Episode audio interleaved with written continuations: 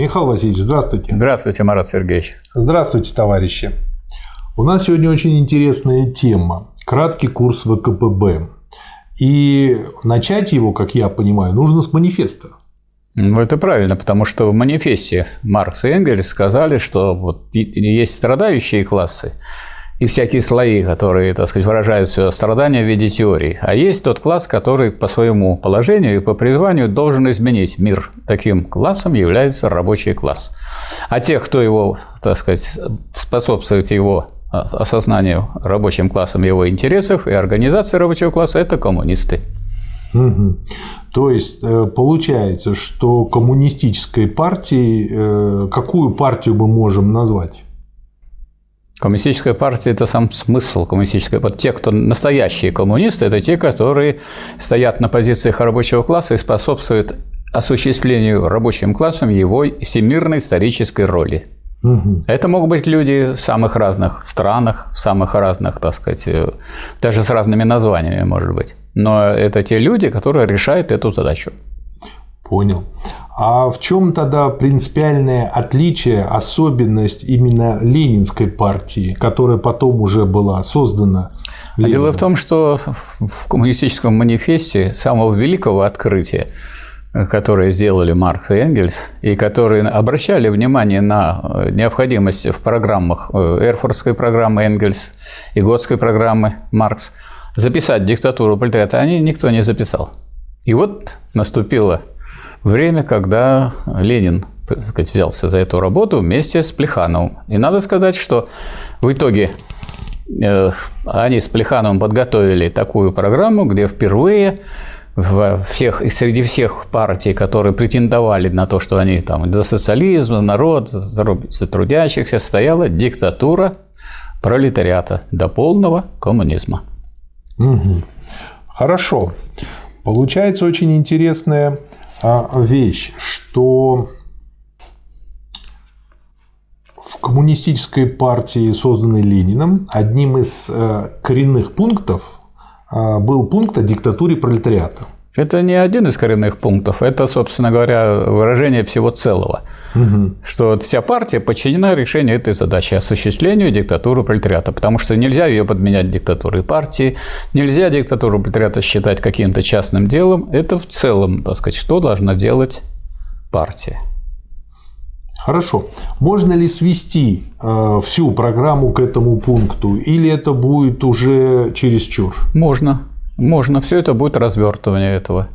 Потому что диктатура пролетариата – это, так сказать, вот такой очень крупный вопрос. Вообще, это Ленин, как потом говорил, что это упорная борьба, кровавая и бескровная, насильственная и мирная, педагогическая и администраторская, против сил и традиций старого общества. Это детская болезнь Ленина в коммунизме. Вот она развернута. То есть все сюда входит. Угу. Хорошо. И тогда, получается, я просто хочу забежать очень кратко, очень моментно вперед. Когда отказались от диктатуры пролетариата в 1961 году, да, то тогда, по сути дела, и закончилась история ВКП(б). Ну, можно так сказать. Хотя название это там менялось уже на КПСС, но от того, что вы поменяете название, она не перестает быть всесоюзной коммунистической партией большевиков. Большевистской партии она была до 1961 года. В 1961 году она перестала быть партией рабочего класса, партией диктатуры пролетариата, и тем самым, поскольку середины нет, она стала партией буржуазной. Получается, почему я и задал такой вопрос, что когда мы сейчас будем кратко рассказывать историю партии, то мы, собственно говоря, и ограничимся вот этим периодом, потому что дальше, после 61-го, это уже была не история той партии, да, это другая тема. Мы говорим. Это история контрреволюции в СССР. Да. Следующий вопрос. Есть, и это отмечали и Ленин, и Сталин, два принципиальных исторических отличия того, как взаимодействовали профсоюзы и партию у нас и в Европе. Насколько мне известно, у нас, если говорить грубо, полунаучно, партия первична, профсоюзы вторичны. А в Европе, наоборот, партии как раз-таки европейские выросли из профсоюзов европейских. Вот скажите об этом. Надо сказать, что соотношение партии и профсоюзов, оно, так сказать, в ленинизме закреплено. Профсоюзы не могут быть в целом коммунистическими организациями. В них по другому принципу собираются люди. Они организуются для борьбы за какие-то понятные рабочим интересы. А вот партия, она должна, так сказать, внести в сознание рабочего класса понимание того, что он не сможет улучшить коренным образом свое положение, если он только будет гоняться за копейку на рубль. Поэтому гоняться надо, бороться надо, но надо кардинально, так сказать, готовиться к тому, чтобы взять власть и совсем по-другому решить свою судьбу. Правильно. И тогда получается, что если партия, как было в Европе, вырастает и основой для роста партии является профсоюзное движение, да, то, естественно, вот как социализм, вырастая из капитализма, содержит в себе родимые пятна капитализма, такая партия не может не содержать определенные ограничения, которые проистекают из ее профсоюзного прошлого. Но к этому еще добавляется, что она успела, так сказать, опираясь на то, что она имеет большое влияние в профсоюзах, получила места в парламентах. Да. А получив места в парламентах, эти места хорошо оплачиваются. Да. И там вообще хорошо. И очень многие стали думать, как бы им вообще там перекочевать и, так сказать, тяготиться тем, что они в партии. И вот в этих партиях было два крыла. Например, во французской партии социалистической Жюль Гет возглавлял левое такое революционное крыло, а другое крыло Жеронда возглавлял уже оппортунист. Ну, а у большевиков этого не было. Большевики избавлялись от нереволюционного крыла, и благодаря этому они оказались большевиками и провели линию до конца. То есть, первое ограничение такого европейского подхода к созданию и развитию партии состоит в том, что профсоюзы сосредоточены помимо профессиональной деятельности в основном на экономической борьбе. Да. И поэтому это входит в привычку, и хочешь не хочешь, заражаешься этой привычкой и не можешь выставить полноценные политические требования. Да, вот как бы нету привычки заниматься политикой. Да еще вот эти самые партии социалистические, они, так сказать, использовали профсоюзы для продвижения в парламент, да, на теплые местечки. А в парламенте, так сказать, надо было решать вопросы, и когда наступил такой судный день в 2014 году, один человек, Карл Липник, в Европе проголосовал против военных кредитов. То есть, получается, что вот это, кстати, очень хороший показатель. Например, один человек в себе сохранил ядро коммунистическое, да, не подвергся влиянию, да, вот этой, а другие люди, мало того, что вот второй момент, получается, партия вроде бы и говорит о том, что занимается политической борьбой, но подменяет ее парламентской борьбой. Да. Это во-вторых. А в-третьих, они еще там получают и тепленькие местечки, и да, поэтому могут очень легко предать. И вот и получилось то, что большинство западных партий и предали. Да. А наши все это, дружно 4 наших депутата отъехали в Сибирь. Да. А у нас... Поскольку первично была партия, и профсоюзы уже создавались изначально с пониманием того, что там могут быть не только члены партии, но и эсеры, и меньшевики, и вообще беспартийные. То есть, было понятно, что там каждый твори по паре, грубо говоря. И это место для борьбы, а не для основания... фундамента здания партии. Ну и нацелены были наши профсоюзы, благодаря большевикам, нацелены на коллективные договора. Вот первый коллективный договор составил товарищ Сталин и провел на Бакинских промыслах. Кстати, да. И вот получается, что тут, потому что партия изначально ставит себе политические задачи, то она добавляет к экономической борьбе профсоюзов еще и политическую составляющую и не сводит ее к парламентаризму. Не сводит. Вот. И получается именно вот этот подход к взаимодействию партия-профсоюзы, к их происхождению, ленинский подход, он и сыграл, и показал свою результативность. Ну, а поскольку так настроена партия на самом деле на социалистическую революцию, на самом деле настроена, она не на то, что в парламенте она примет какой-то закон.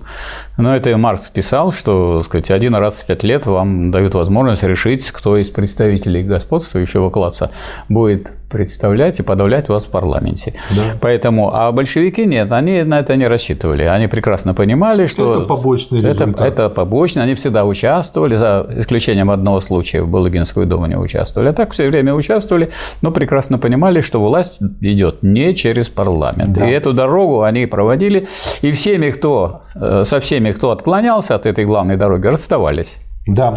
Дальше. Очень интересный момент. Как я понимаю, в формировании партии сыграли основную роль как бы две группы. Это группа освобождения труда и союз борьбы за освобождение рабочего класса. Да. То есть, первая – это Плехановская группа, а вторая – это Ленинская группа, да, грубо говоря. И потом, вот очень интересно ведь проследить будущее этих людей. Все, кто были в группе освобождения труда, если я не прав, поправьте меня, потом примкнули к меньшевизму. Да, они все-таки были не готовы к революционной борьбе. Угу. Так сказать, и они эту школу не проходили. А какая школа была у Ленина?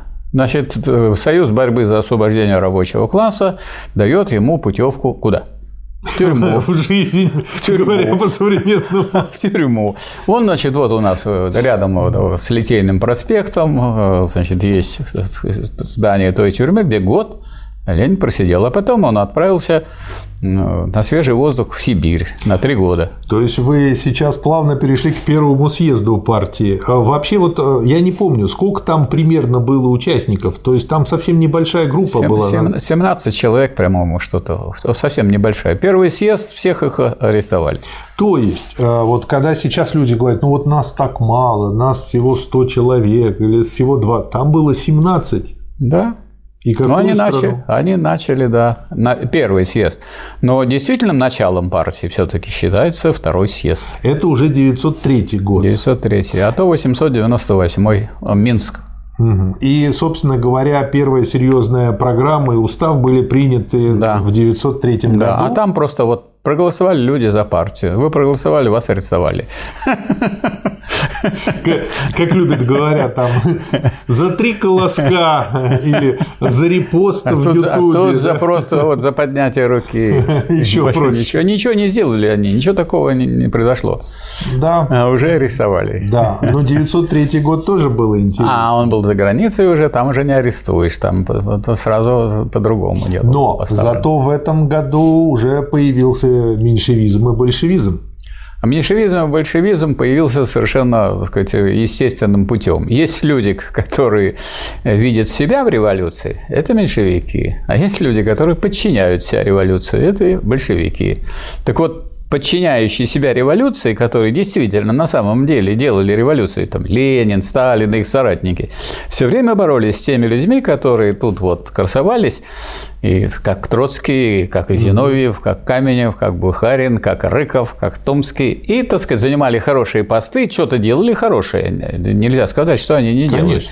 И в то же время они все время расходились с этой главной линией, потому что главная линия состояла в том, чтобы брать все еще более трудные задачи, и очень, так сказать, серьезные задачи, и рисковать, и так далее, идти вперед.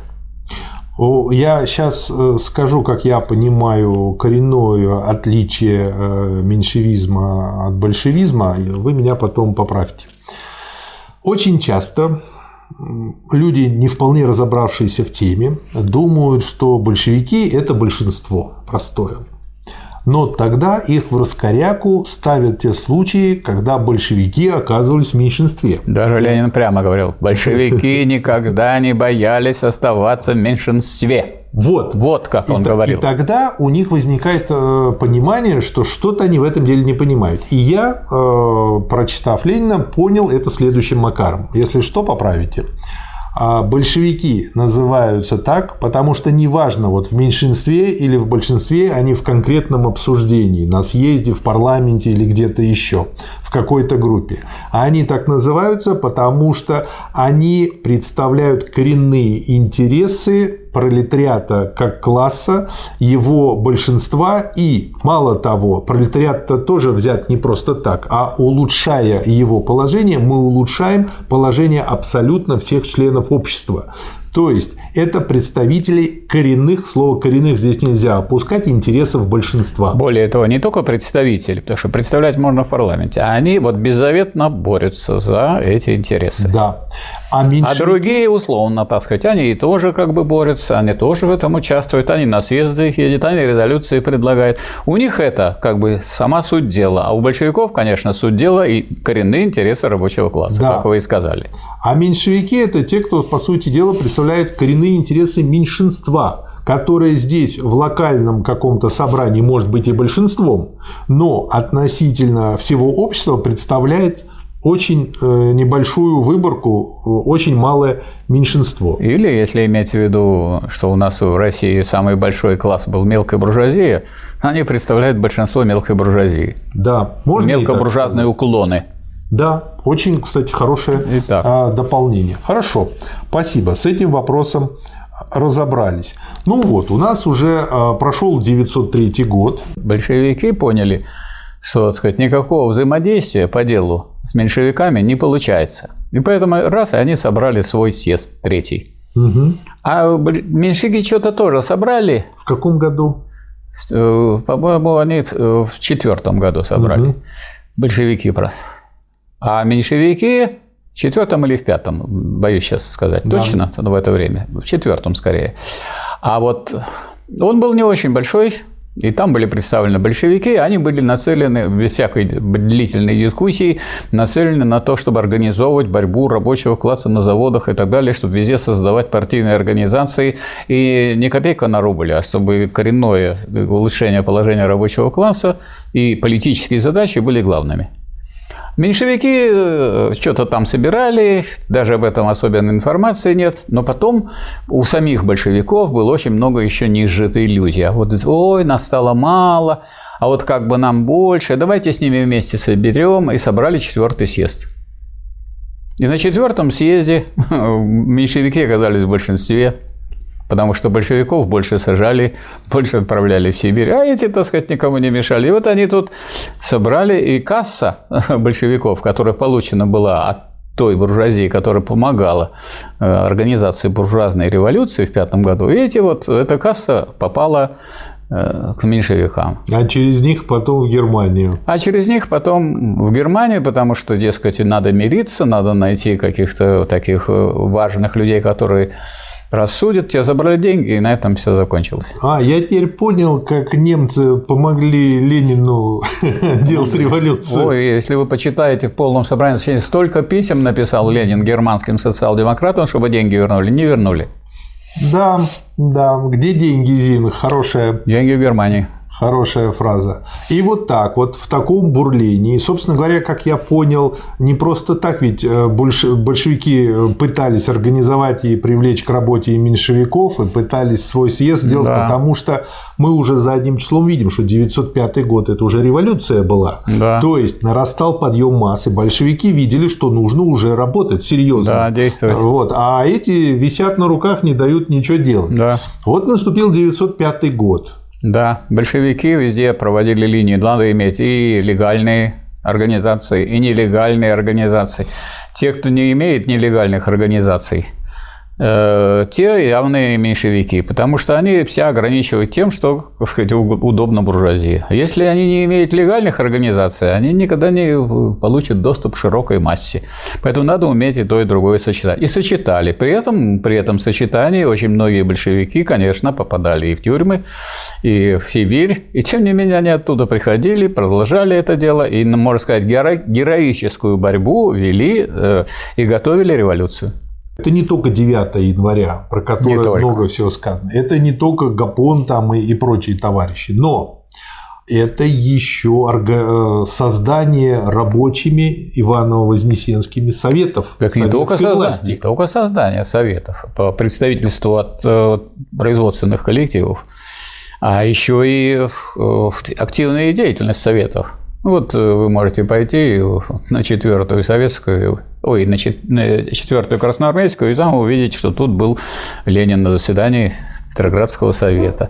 А в Москве было вооруженное восстание, которым руководил Московский совет. Это вот была, вот она, революция.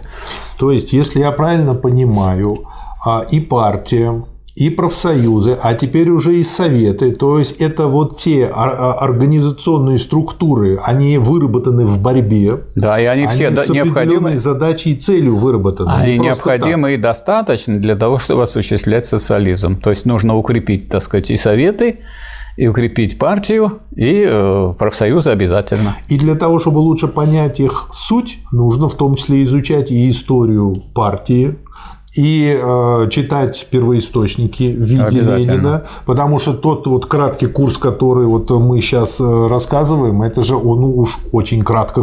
Да, совсем уже, конечно. Вот, и такая пунктирная линия. И вот это уже было не просто создано, а почему это было еще распространено везде? Благодаря Ленину, как я понимаю, потому что он здесь действовал как ученый. То есть, он увидел, что в Иваново-Вознесенске рабочие взяли власть вот таким способом. Мало того, что взяли, успешно ее взяли, долго держали оборону, организовали жизнь целого города, по сути дела. Да. И он понял, что это нужно проанализировать и дальше распространить на всю кастрюлю. И он подчеркивал, что было сделано ни в коем случае не договаривайтесь только каждый со своим предпринимателем. Пускай вот мы все рабочие, всем советом договариваемся со всеми предпринимателями. Мы тогда выигрываем, у нас больше, у нас прочнее и так далее. И вот получается, что очень большая роль партии в данном случае как вот координатора и организатора всего этого движения. Да, то есть можно сказать, что к 2005 году у нас все структуры уже имелись, которые могут осуществить диктатуру пролетариата. Но надо было их подготовить и развить. И 2005 год, по сути дела, прошла обкатка и проверка на зрелость. Да, поэтому это называется революция. Ну, как часто бывает, первая попытка, первый блин комом, не дожали тогда. Да, первая русская революция. Но она революция, потому что даже тогда, после нее, появилась Булыгинская дума, парламентаризм, о котором, так сказать, мы говорили. Да, все равно был положительный эффект. И поэтому, в конце концов, этим парламентаризмом потом и воспользовались большевики очень для своей пропаганды. Да. Потом наступил откат, время реакции, и следующий подъем начался в районе 11-12 годов. И тут же появились вот такие люди, которые, как Троцкий, которые поняли, что меньшевики, они, так сказать, не перспективны. Большевики перспективны, но как большевиков теперь туда так просто не зайдешь, поскольку это уже по существу партия. Поэтому как бы соединить снова большевиков и меньшевиков, и таким автором этого соединения был бы Троцкий. И вот это Ленин назвал беспринципным августовским блоком. Ужас ежом. И тогда же он сказал, что это Иудушка Троцкий. Вот к этому относится периоду эти все высказывания Ленина. Ну, конечно, большевики не дураки соединятся с меньшевиками, потому что если бы они тогда соединились, благодаря услугам Троцкого, они бы не сделали социалистическую революцию. А Троцкий, как миленький, прибежал вместе с межрайонцами и вступил в партию большевиков в августе 1917 года. То есть не пропал он? Не, не пропал. Приехал из-за границы и туда, и пришел, прибежал, и, так сказать, что-то сделал. Хорошо. А вот дальше уже у нас начинается там период февральской, октябрьской революции, но перед этим у меня вопрос по поводу того закона неравномерности развития капитализма, который открыл Ленин. В чем его суть? В двух словах, Михаил Васильевич. Суть его в том, что, сказать, поскольку Маркс и Энгельс имели дело с капитализмом свободной конкуренции, а капитализм перерос уже в форму империализма, когда уже, с одной стороны, вроде товарное производство еще царит, но капитализм царит, он уже подорван. Все уже идет работа на заказ, и равномерности этой нет. Одни идут, так сказать, развиваются страны, другие, наоборот, они опускаются. И надо искать самое слабое звено. Если вы хотите победить такую грандиозную силу, как капитализм, ну так вы бейте по тому звену, которое является самым слабым. Он только не говорил, что Россия не самая слабая страна. На 5-м месте в мире была по экономическому развитию. Но звеном она была самым слабым, потому что здесь экономика развитая, б, империализм имеет место, здесь уже есть компании иностранные вовсю. И в то же время еще остатки феодализма не преодолены. То есть здесь прямо сплетение противоречий, поэтому именно здесь легче всего начать революцию. Можно, как бы я скажу свое понимание, поправьте, как бы, если что. Поначалу, когда я начал читать про закон неравномерности развития, я понял, ну да, в общем-то, очевидная вещь. Разные страны, разные ресурсы. И по этой причине уже понятно, что где-то лучше растет картошка, где-то хуже, где-то бананы растут, а где-то и липа не вызревает. То есть это очевидная вещь. Вторая, чуть менее очевидная, но тоже легко понимаемая вещь, что есть страны, которые эксплуатируют другие страны. Есть метрополия, да. Есть колонии, которые полностью выкачиваются метрополиями. Поэтому в метрополиях всегда жизнь лучше, чем в колониях по определению. Но это было поверхностное понимание, и я это понял, когда мы читали Сталина. Один из томов. Благодаря Сталину у меня все четко разложилось по полочкам. И сейчас это выглядит следующим образом. Сталин обращает внимание на то, что есть еще третий момент, который состоит в том, что мир полностью поделен. Да, и ведется борьба за передел мира. Да, потому что поросята, вот эти империалистические державы, они растут, требуют больше ресурсов, а мир, земля-то дальше не пухнет. Вот, но и даже не это, есть еще очень интересный момент, состоящий в следующем. Да, они вот так все время борются за это вот одно большое корыто, и в какой-то момент возникает империалистическая война, потому что их противоречия перерастают до военной фазы. И по результатам войны какие-то страны, которые могли быть передовыми до войны, во время войны, потом теряют, как Германия, теряют свое положение. Какие-то страны, которые считались медвежьим углом, там, как Америка, они выходили на первый план, потому что им, оказывается, теперь все должны. Вся Европа была должна Америке к этому моменту. И получается вот такое резкое скачкообразное изменение ситуации. Грубо говоря, какой-то поросенок удвоился в размерах, а какой сдулся очень резко. Но и это еще не последняя точка. Есть еще один момент. Оказывается, несмотря даже на вот такие скачкообразные изменения в положении стран, в каких-то странах в этот момент могут настолько усилиться имеющиеся всегда при капитализме отношения, неважно, она скачкообразно выросла или скачкообразно упала вниз, эта страна. Да. Вот, то есть это может быть и в стране победительницы, грубо говоря. Но вот в той, у которой вот в этом месте будет самый тонкий момент, порвется, там и может произойти революция. Но революция невооруженная не бывает. Поэтому очень важно было, что товарищи империалисты вооружили рабочих и крестьян. Да. А когда вооружили рабочих и крестьян, то вы, наверное, видели, нет ни одного фильма, где бы хоть один крестьянин ходил без ружья. Да, да. Поэтому теперь оставалось только вот внять призыву Ленина, повернуть это самое ружье, вместо того, чтобы стрелять в своих братьев по классу, повернуть против своих капиталистов. Это и проще, и выгоднее, и меньше потерь. Да. Итак, и вот мы получаем, что растут эти противоречия. Идет Первая мировая война и февраль 1917 года. Да, а перед этим был еще шестой съезд, который проводил товарищ Сталин. Сначала в Выборгском районе, потом вот в нынешнем Кировском районе, на сказать, площади Стачек, там недалеко. И на нем было принято решение о подготовке к вооруженному восстанию. А Ленин к этому времени подготовил, что делать-то сразу после восстания, «Государство и революцию», свою книгу в разливе. Вот такие еще моменты надо отметить. И что получается, что в результате буржуазной февральской революции, что стало вообще с партией? В результате февральской буржуазной революции Ленину сразу стало ясно, что надо идти к следующему этапу, но он с этим ехал из Европы, как говорится, в свободную уже как бы Россию, и где он мог выступать с балкона. Из броневика? Нет, из броневика, и он с балкона здания Кшесинской мог выступать с балкона.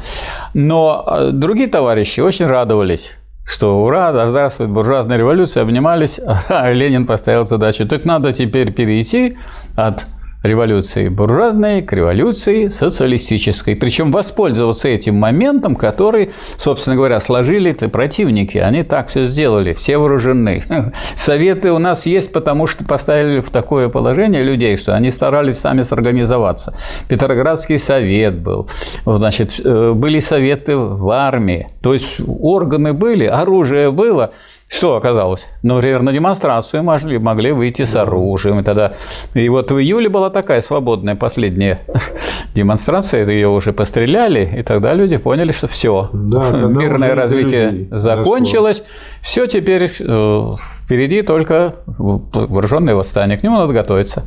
И очень был важный момент, состоящий в том, что нельзя было раньше определенного момента, когда уже все будет готово, все противоречия назреют до нужного уровня, и нельзя было бы позже. И поэтому в июле, по-моему, или в июне Петроградская группа предлагала уже тогда делать восстание, Ленин был против. Да, Ленин потому что говорил, что нам нужно, чтобы советы были большевистские, потому что уже летом был первый съезд советов.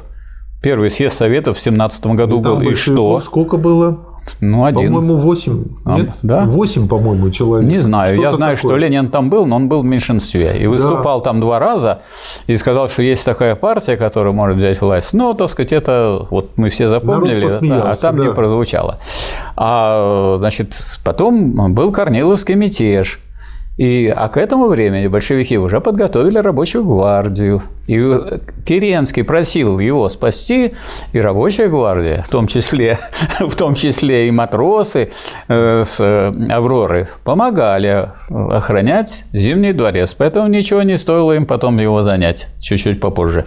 Михаил Васильевич, вот то, что в октябре произошла революция, почему вчера было рано, а завтра было поздно? Потому что вчера мы не имели большинства в Совете. Ну, собрался первый съезд Советов. Что он решил? Ничего. Он оказался, так сказать, пристройкой, так сказать, парламента. Он не был вполне большевистским и на момент октября. Нет, извините, на момент октября, значит, Петроградский совет, и это была деятельность очень большая и бурная. В Петроградский совет выборы, перевыборы, из-за того, что это советы, этих отозвать, меньшевиков и эсеров, и послать туда большевиков. Там бурление пошло. Бурление было, да? Планомерное бурление. То есть задача такая: срочно провести перевыборы советов и сделать их большевистскими. Значит, чего добились в результате этой работы? В Москве, в Петрограде, в войсках Северного фронта советы стали большевистскими. То есть крупнейшие города и военные. И, следовательно можно было, так сказать, брать власть. Угу. А раньше было, а на кого вы будете опираться? Угу. Ну, вас просто потом уничтожат, и все. А тут было... Ну, кто будет воевать против Петроградского гарнизона, который был большевистским? Ну, вот пошли люди брать Зимний дворец. А кто будет его защищать? У нас нет жертв, практически нет никаких. Вот жертвы буржуазной революции, они у нас лежат в земле сырой, там есть мемориал. А покажите, где у нас мемориал жертв Октябрьской? Их нету. Может быть, там какие-то отдельные люди погибли, как бывает. Ну, всегда бывает. Всегда кто-нибудь попадает под трамвай. Суматохи. Но нету такого пантеона, нету такого, так сказать. И что я еще заметил, Михаил Васильевич, после революции народ попер в партию. И возникла определенная проблема с составом партии. Ну, большевики, если они толковые большевики, они понимали, что если раньше, так сказать, люди скептически смотрели на то, большевики вот делают революцию, зачем нам эта революция и так далее. А тут, когда, так сказать, если оказались люди у власти, и вроде бы о народе, значит, и хорошо, давайте мы пойдем туда тоже. И поэтому встал вопрос очистки партии. И Ленин прямо высказывался, что вот 2 есть варианта. Одни говорят, что надо 100 000 вычистить, а другие 200 из партии. И я считаю, что вторые мне больше нравятся. Да, ну потому что понятно, люди очень многие идут просто из-за того, что видят, что там есть тепленькое местечко, какие-то другие такие возможности. А для начальствующего состава введен партмаксимум, о котором Ленин как раз писал в «Государстве революции». Специально это разрабатывалось, что какие меры должны быть против бюрократизма, чтобы люди не бежали за местечками. Надо, чтобы, так сказать, зарплата всех чиновников была привязана к зарплате хорошего рабочего. Вот сколько рабочий получает, столько вы. Ну, сделайте более высокую зарплату у рабочих, и у вас будет больше. Не сделаете, значит, вот если у вас 1000 рублей зарплата, и вы член партии, значит, 500 рублей. И Ленин получал 500 рублей, хотя ему пытались, так сказать, дать больше. Он сказал, не-не-не, вот у нас 500 рублей партмаксимум. То есть, вот больше партмаксимума член партии получать не... Все, что больше, идет в партию. Да, а вот все это товарищи беспартийные, в том числе и буржуазные спецы, без которых, как Ленин говорил, ну, мы не можем без специалистов сделать. Они в эпоху этой разрухи погуляли, так сказать, поделали зажигалки, а потом говорят, им зовут, идите, помогите и получите деньги. Они пришли и участвовали в социалистическом строительстве. Это мудрая политика, которую дальше проводил Сталин. Да. Ну, там проблема, как я понимаю, была не только в том, что поперли люди в партию, в том числе люди, не совсем понимающие, что такое партия. Но еще и начались различные уклоны. Так вот, там была, например, не только уклон, но была очень огромная... Левый уклон, в кавычках, левый. Левый как раз состоял в том, что, дескать, в неверии в том, что революция может победить в России. Вот, дескать, вот там есть страны, они, эти страны культурные, а мы не культурные. Пусть сначала они, пусть они начнут, мы. А мы должны сгореть, в общем-то, в этой топке мировой революции. И, так сказать, запалить тем самым, и вот мировая революция пройдет. Вот поэтому они в этом участвовали, как бы, в том, чтобы эту топку разжигать. И самым ярким был эпизодом это 7-й съезд. На 7-м съезде решался следующий вопрос. Троцкий, как министр иностранных дел, получил директиву Ленина о том, подписать мирный договор, как Ленин говорил, похабный, ужасный для нас, то мы отдаем часть, так сказать, Украины и так далее. А Троцкий отказался и заявил там на переговорах, дескать, мира мы не подписываем. Вот, ничего не отдаем. Ну, и немцы пошли тогда в наступление. И мы тогда оказались в таком положении, что сейчас приходят к нам немецкие войска и кончается наша революция. И Ленин на этом съезде сказал, что если вы сейчас не примете решение о подписании и обязать министров и всех остальных подписать этот самый похабный этот мир, я ухожу из ЦК и обращаюсь к партии. К партии обращаюсь. Вот. И тогда Дзержинский, который согласен был с Бухарином и с этими левыми коммунистами, которые вроде такие пламенные, они так все за революцию, они, которые не понимают, что старая армия бежит, новая армия красная еще не создана, и они вот только начинается создание. И в это время они поясничают. И Дзержинский говорит, я вообще-то согласен с Бухарином, но это есть стенограмма 7-го съезда. Но и без Ленина, говорит, мы пропадем. Поэтому я, говорит, буду голосовать за предложение Ленина. Предложение Ленина прошло, мир подписали, получили передышку. Вот. Правда, еще кусок от нас оттяпали немцы, благодаря Троцкому и его этим революционерам, которые думали, Троцкий что... Троцкий много это... полезного. Да, очень много. Ну, очень много. Вот. И все равно это продолжалось, что, дескать, это тут ничего не значит. Должна быть мировая революция, хотя Ленин, ну, две таких фундаментальные работы сделал. Одна называется «Военная программа пролетарской революции», что в условиях империализма, вы об этом все сказали, что тут есть неравномерность, поэтому не может быть одновременно революция во всех странах в одной. Это раз. И эта одна страна будет стоять, так сказать, вооруженная против возможного нашествия других стран. И вторая – лозунги Соединенных Штатов Европы, что и революции, и контрреволюции не так надо понимать, что вот, так сказать, во всем мире, так сказать, вспыхнуло. Этого не может быть в условиях империализма. Поэтому, вероятнее всего, в одной стране. И поэтому революция и контрреволюция, вот так будет идти дальнейший процесс. Да. Но помимо Троцкого с его, в кавычках, левым уклоном, и Бухарин тогда тоже был тогда левый в тот момент. А потом Бухарин, конечно, уже с правым. А там другая штука. Революция-то прошла против одной буржуазии. И вроде бы мы с каким классом расстались? С настоящей буржуазией, с крупной, городской, ну, с классической буржуазией. А самый крупный капиталистический класс – это кулаки. И вот слугами этого самого крупного капиталистического класса и стал правый уклон ВКП(б). То есть, слугами не специально, а потому что им пришла мысль о врастании кулака в социализм. Да, но как это? Это означает, что социализму не бывать. Да. Ну как вы самый крупный капиталистический класс хотите дать ему все? И вот тут, можно сказать, это было. То есть, это два борющихся класса, да. их как бы, как их можно совместить вместе? А совместить так, не было бы здесь колхозов, не было бы здесь МДС, не было бы здесь политики государства соответствующей, не налоги было бы… поменьше кулакам, да, еще чего-то. Да, вот. И разорение крестьян, и восстание крестьянские по всей стране, и ликвидация завоевания революции. Поэтому да. То, что, так сказать, стояло на повестке дня, и то, что осуществлял Сталин, и вот как раз ядро партии состояло в том, чтобы бороться с правым уклоном и провести до конца борьбу с самым большим крупным капиталистическим классом, классом кулаков. А те, кто продолжали борьбу, несмотря на, так сказать, вот раскулачивание, значит, применить самые беспощадные средства.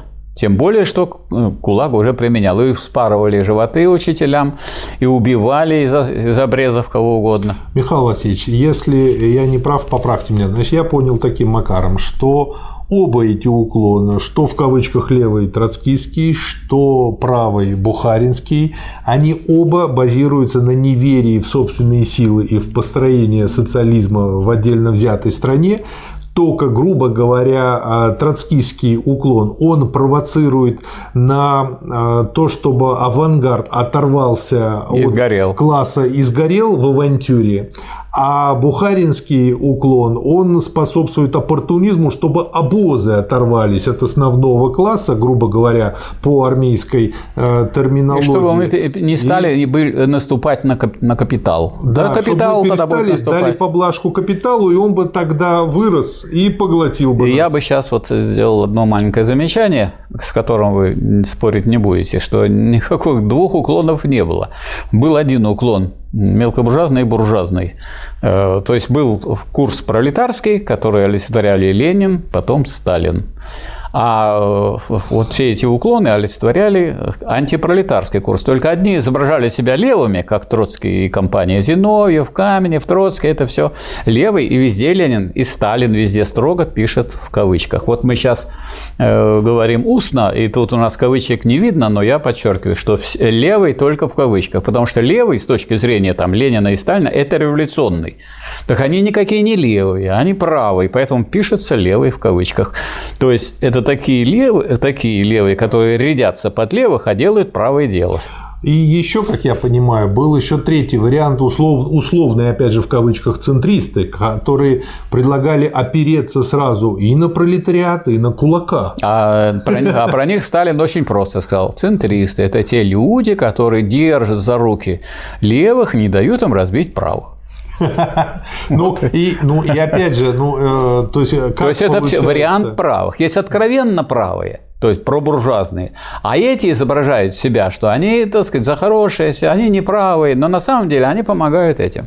Ну да, даже если брать самый такой простой вариант, ну как можно построить дом, у которого половина дома базируется там на твердом основании, а другая на болотистой почве. Ну, развалится. Он развалится, сковырнется, сгниет, пропадет. Да, да, а тут еще к тому же эти две части, которые под фундаментом, еще и дерутся между собой. Потом Сталин объяснял, и мало еще, надо сказать, не сразу это поняли, что это самый крупный капиталистический класс, с которым нам не по пути.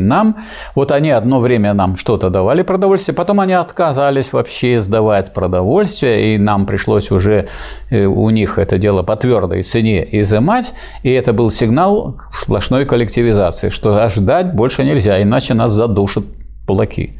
А кулак, авторитет в деревне, должен быть другой авторитет. А другой авторитет – это коллективное хозяйство, но с тракторами. А если тракторов у вас нет, то оно не авторитет. Да. Но помимо всех этих уклонов была еще очень такая интересная вещь, подмеченная еще Лениным, которую он называл комчванство. То есть это хорошими представителями такого явления были старые большевики, которые были заслуженными, матерыми, которые дали очень много во время революции, в подготовке революции, но которые встали в позицию, что яйца курицу не учат, мы уже все знаем из практики, нам никакая теория не нужна, и поэтому мы учиться не собираемся. То есть вот такое коммунистическое чванство. По этому поводу Сталин говорил так: вы можете быть сколько, каким угодно старым, но не будете старым большевиком. Потому что старый большевик – это вечно в бою и вечно в огне. Вот тот, который никогда не перестает быть в авангарде борьбы. Вот это старые большевики. А все остальные, неважно, какие они, старые или молодые, они уже, так сказать, пытаются пристроиться, устроиться. В этом обществе оно еще мало чего дает народу, потому что народ, так сказать, пока и плохо еще питается, и у него, так сказать, еще только самые начатки в повышении образования и так далее. А эти уже пристроились и так хорошо. И поэтому нужны и чистки обязательно, и чистки партии, и обязательно чистки аппаратов. И обязательно нужно этим заниматься систематически. Как только вы прекратите эту чистку, пропадет социализм. Что, собственно, и произошло. Можно сказать, что а почему у вас произошла контрреволюция? А перестали очищаться от противников социализма. Они все вылезли наверх. И комчеванство, вот образец, так сказать, представителя комчеванства, это тот же самый Хрущев и вся его команда. Как предлагал Ленин и как Сталин боролись они с комчеванством? Ленин и Сталин боролись с комчеванством так. Первое – это партмаксимум. И вот, к сожалению, потом партмаксимум куда-то пропал, а комчеванство никуда не пропало. И второе – это постоянное привлечение рабочих и крестьян к управлению. Два. Чтобы это не были люди тут незнакомые с управлением. Тогда на фоне вот этих людей знакомых комчеванство выглядит самодурством. А так это выглядит так, что это очень важные люди, надо их охранять, лелеять, заботиться и так далее. Поэтому их нельзя побороть внутри аппарата, нужно привлекать обязательно трудящихся. Свежие силы. Да. А что тогда делать с аргументацией, что ведь эти свежие силы не знают, как управлять? Они не обучены, опыта у них нет. Ленин говорит, если хотите научиться управлять, надо управлять. То есть в процессе нет другого способа. Но тогда это означает, что нужно быть готовым к ошибкам со стороны. Тогда вот с этим что делать? Исправлять ошибки и снова привлекать, и снова исправлять. Ничего другого способа нет. То есть получается очень большая роль у партшколы. У партшколы и во всей организации дела. Вот Арджан Ягидзе был в свое время таким человеком, который занимался вот этим делом как раз. Сталин был наркомом рабоче-крестьянской инспекции. Поэтому это вот начало. То есть, получается, вот как третий момент, что нужно не только привлекать их к управлению, но еще и обучать этому. Обязательно. Если их и обучать, и привлекать. Если вы их просто обучаете, они не участвуют в управлении, это обучение книжное. А если вы их запускаете куда-то в народный комиссариат, и они там ничего не понимают, то они там ничего не проконтролируют. То есть, нужно делать и то, и другое. То есть, должно быть соединение теории с практикой. Обязательно. Единое целое. Иначе будет хромание либноту. То есть, давайте это сформулируем так. Значит, аппарат должен выполнять волю рабочего класса. Рабочий класс с этой своей волей должен, так сказать, выражать, понимать и контролировать. А если он не контролирует, аппарат не будет выражать, потому что он уже, так сказать, в другом положении находится. Михаил Васильевич, но помимо того, что тогда называли комчеванством, был еще и бюрократизм. Да. А я, например, видел плакаты, где написано не бюрократизм, советские плакаты имеется в виду, агитационные, а бюрократия и борьба с бюрократией. Так вот, во-первых, в чем общее и в чем отличие этих двух терминов? А во-вторых, как бороться с бюрократизмом? Значит, бюрократия – это уже люди, для которых удержание своего положения, места, на котором они сидят и за это получают деньги, важнее того дела, которым они занимаются. Вот это бюрократы. Таких было мало. А вот тех людей, которые в эту сторону двигались, было очень много. Поэтому бороться надо с бюрократизмом, чтобы не доводить его до того, что этих самых бюрократов надо брать и сажать в тюрьму. Тогда что такое бюрократизм? Бюрократизм – это, так сказать, подмена решения задачи письмами, бумагами, разговорами и так далее. То есть суматоха вокруг, без движения, по сути дела. Да, а по сути дела ничего не решается. Хорошо. И получается, что очень часто даже человек, искренне болеющий за дело, который хочет его продвинуть, который видит, как можно улучшить, но он может впасть в бюрократизм. Из-за трусости может впасть. Ну, или из-за того, что он не в целом охватил вопрос, да. Или только как-то частично. И из-за того, что он очень держится за свое место. Угу. То есть очень много может быть причин, и среди них много причин, которые у искренних людей. Тут он рисковать должен. Он вот решил так, им пытаются это сделать, не получилось. Тогда он рискует этим положением. Ну вот человек вот предпочитает держаться за место, а не за содержание дела.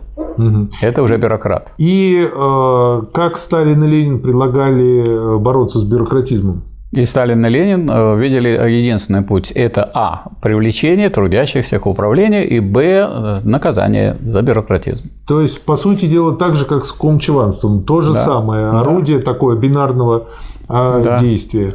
Можно сказать, что в какой-то степени удалось справиться с бюрократизмом? Ну, с бюрократизмом справиться вообще нельзя. В том смысле, что это не такая вещь, которая пропадает. Пока есть различия между людьми умственного и физического труда, между управленцами и теми, кем они управляют, будет бюрократизм. Поэтому не надо этого ждать, надо все время бороться. Как только вы прекратили эту борьбу, тогда этот бюрократизм вырастает в бюрократию, которая по существу останавливает всю работу. Ну, то есть, если я не занимаюсь физкультурой, переедаю и веду малоподвижный образ жизни, у меня живот вырастет. Да. Очень понятно. Хорошо. Вот партия вместе со всем нашим народом построила мощнейшую экономику. Мы шли вперед. Прошли за 10 лет 100 лет нормального обычного развития. Подготовились к войне и встретили эту войну. Как партия повела себя во время войны? Партия повела себя во время войны замечательно, потому что она показала образцы героизма. И самое главное, потому что не в том дело, что она-то героически погибли, коммунисты. Хотя они действительно погибали, партия потеряла три состава. Вот и принимают новую партию. Но она показала образцы организации дела. Перевести промышленность на восток, организовать оборону, выдержать при отступлении вот тот натиск, который был. И немцы все и бросали. А мы еще не готовы были в каком плане? У нас не было превосходства полного в важнейших, новейших видах вооружения. Мы это получили примерно к моменту Сталинградской битвы. А вот там сконцентрировали как раз то, что надо. Потому что если вы хотите, значит, делать котлы, то надо, чтобы из этих котлов никто не убежал, значит, надо технику, мобильную и так далее, и превосходство обязательно в вооружении. Вот это было сделано. А дальше, после Сталинградской битвы, превосходство в вооружении нарастало, и уже, так сказать, ничего не могла поделать немецкая армия. Отлично. Есть еще очень два интересных момента, а именно момент с партийностью. Очень часто его, на мой взгляд, неверно трактуют. То есть, как я понимаю, партийность – это в первую очередь возможность партийной дискуссии, во вторую очередь партийная дисциплина и ответственность, и следование уставу и программе партии. Но вот в чем минусы этой партийности, если они есть? Ну, значит, партийность вообще в том, что вы представляете собой не себя лично, а представляете собой тот класс, которого будете служить. То есть вы, как бы став членом партии, присягнули тому классу, за интересы которого будете бороться. То есть уже члены партии, получается, люди не вполне свободные. Наоборот, это настоящая свобода. Свободен тот человек, который борется за дело самое прогрессивное. А тот человек, который не борется за прогрессивное дело, он на самом деле не свободен. Но он для этого должен это понимать. Да. Если он это не понимает, он ощущает это как несвободу. Поэтому для этого существует партийная учеба. Но партийной учебой можно заниматься и без того, чтобы быть членом партии. Поэтому будет очень хорошо, если сначала люди поучатся, а потом пойдут в партию. Да, и вот тут вот мы через партийность очень хорошо вылазим и выходим на интернационал. Поначалу, когда я первый раз изучал историю КПСС в институте, еще был такой предмет в советское время, я, в общем-то, разделял партию и интернационал. Но, прочтя Ленина и вот сейчас читая Сталина, я вижу, что они-то как раз-таки не разделяли. То есть, для меня было таким небольшим открытием то, что и Ленин, и Сталин, произнося фразу «класс», «класс пролетариата», подразумевали весь пролетариат на всем земном шаре. И когда... Потому что понятия пролетариата нет, он национальной составляющей. Да, и поэтому, когда они говорили об интернационализме, они его понимали буквально. И хорошим подтверждением для этого был тот факт, когда, ну вот Сталин это приводит в одном из своих произведений, что он не смог, потому что был где-то в отъезде, но когда вернулся, узнал, что товарищ Дзержинский держал ответ перед лондонскими рабочими, делегацией рабочих, которые зачастили в Советский Союз, когда он образовался, чтобы перенимать наш опыт. И Сталин подчеркнул, что это была не экскурсия, где он водил их и показывал все, а это был именно отчет.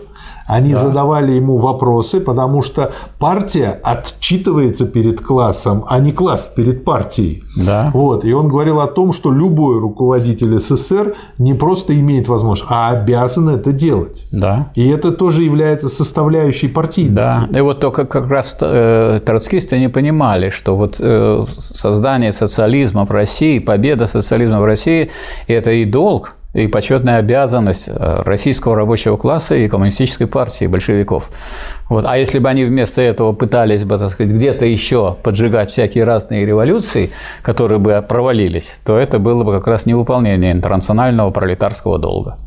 То есть создали партию, создали страну, на базе этой страны заложили фундамент под все мировое коммунистическое движение. И мировое коммунистическое движение расширялось, и сейчас 1,5 миллиарда живут в социалистических странах. Либо двигаются в этом направлении. В социалистических странах – это страны, в которых была совершена социалистическая революция. А построен социализм только в КНДР. Да, иначе-то движение в этом направлении. Хорошо, и вот мы все как бы это имеем, и вот так вот кратко прошли историю ВКПБ, и заканчивается эта история, по сути дела, предательством Хрущева. Но что на меня произвело впечатление? Читая Ленина, я все время читал у него фразу «партия должна решать, партия должна решать». И я для себя поначалу думал, что это некий оборот речи.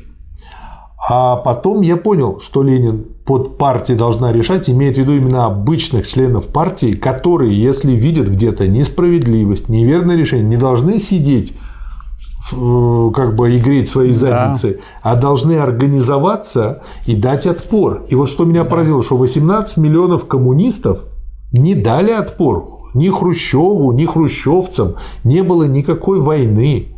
То есть они уже прогнили к этому моменту. Значит, не были, значительная часть их не была коммунистами. Да, то есть вот нужно было продолжать чистки. А чистки не делали. Закончились. Это раз. А с другой стороны, война вычистила очень сильно коммунистов, в том смысле, что коммунистическое ядро пострадало больше всего. То есть самые коренные коммунисты. И надорвались люди. И вот тут в атаку пошли противники партии.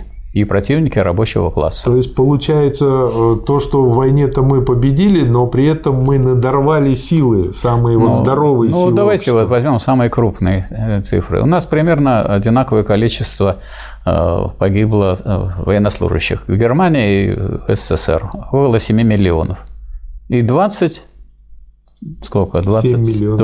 миллионов побеждали. А против кого и как выступали немцы? Как только они захватывали что-нибудь, кого расстреливали? Комиссар, коммунист и еврей. Все.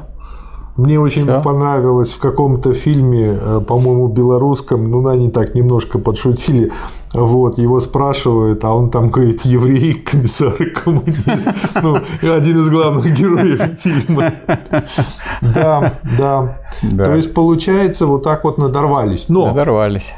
Несмотря на этот 61 год, у нас есть главное. Мы теперь знаем, что это можно сделать.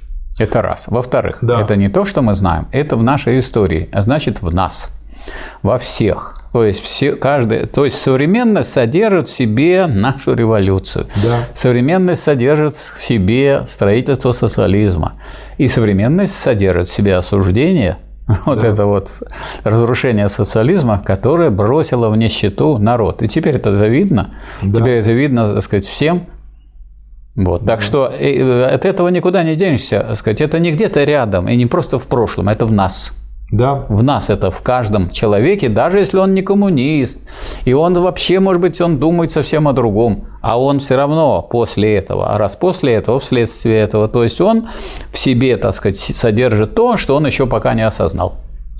Поэтому мы, вот скажем, обращаемся, ну, не только к тем, кто там, кто любит коммунизм или кто за коммунизм, мы обращаемся к русским людям, к трудящимся. Но к паразитам мы не обращаемся. Паразиты, они на то и паразиты, они, значит, получили возможность. У них задача другая. Да, задача другая. А к трудящимся, конечно, вот трудящийся не должен быть не помнящим своего родства. Вот он должен знать, откуда он взялся. А мы-то, мы все из СССР. Да, то есть у нас есть факт, то, что это возможно. У нас есть теория, которая сейчас уже доработана вполне. Нам ясно, что дальше делать, и нам теперь нужно идти дальше, вперед. Да, организоваться и идти вперед.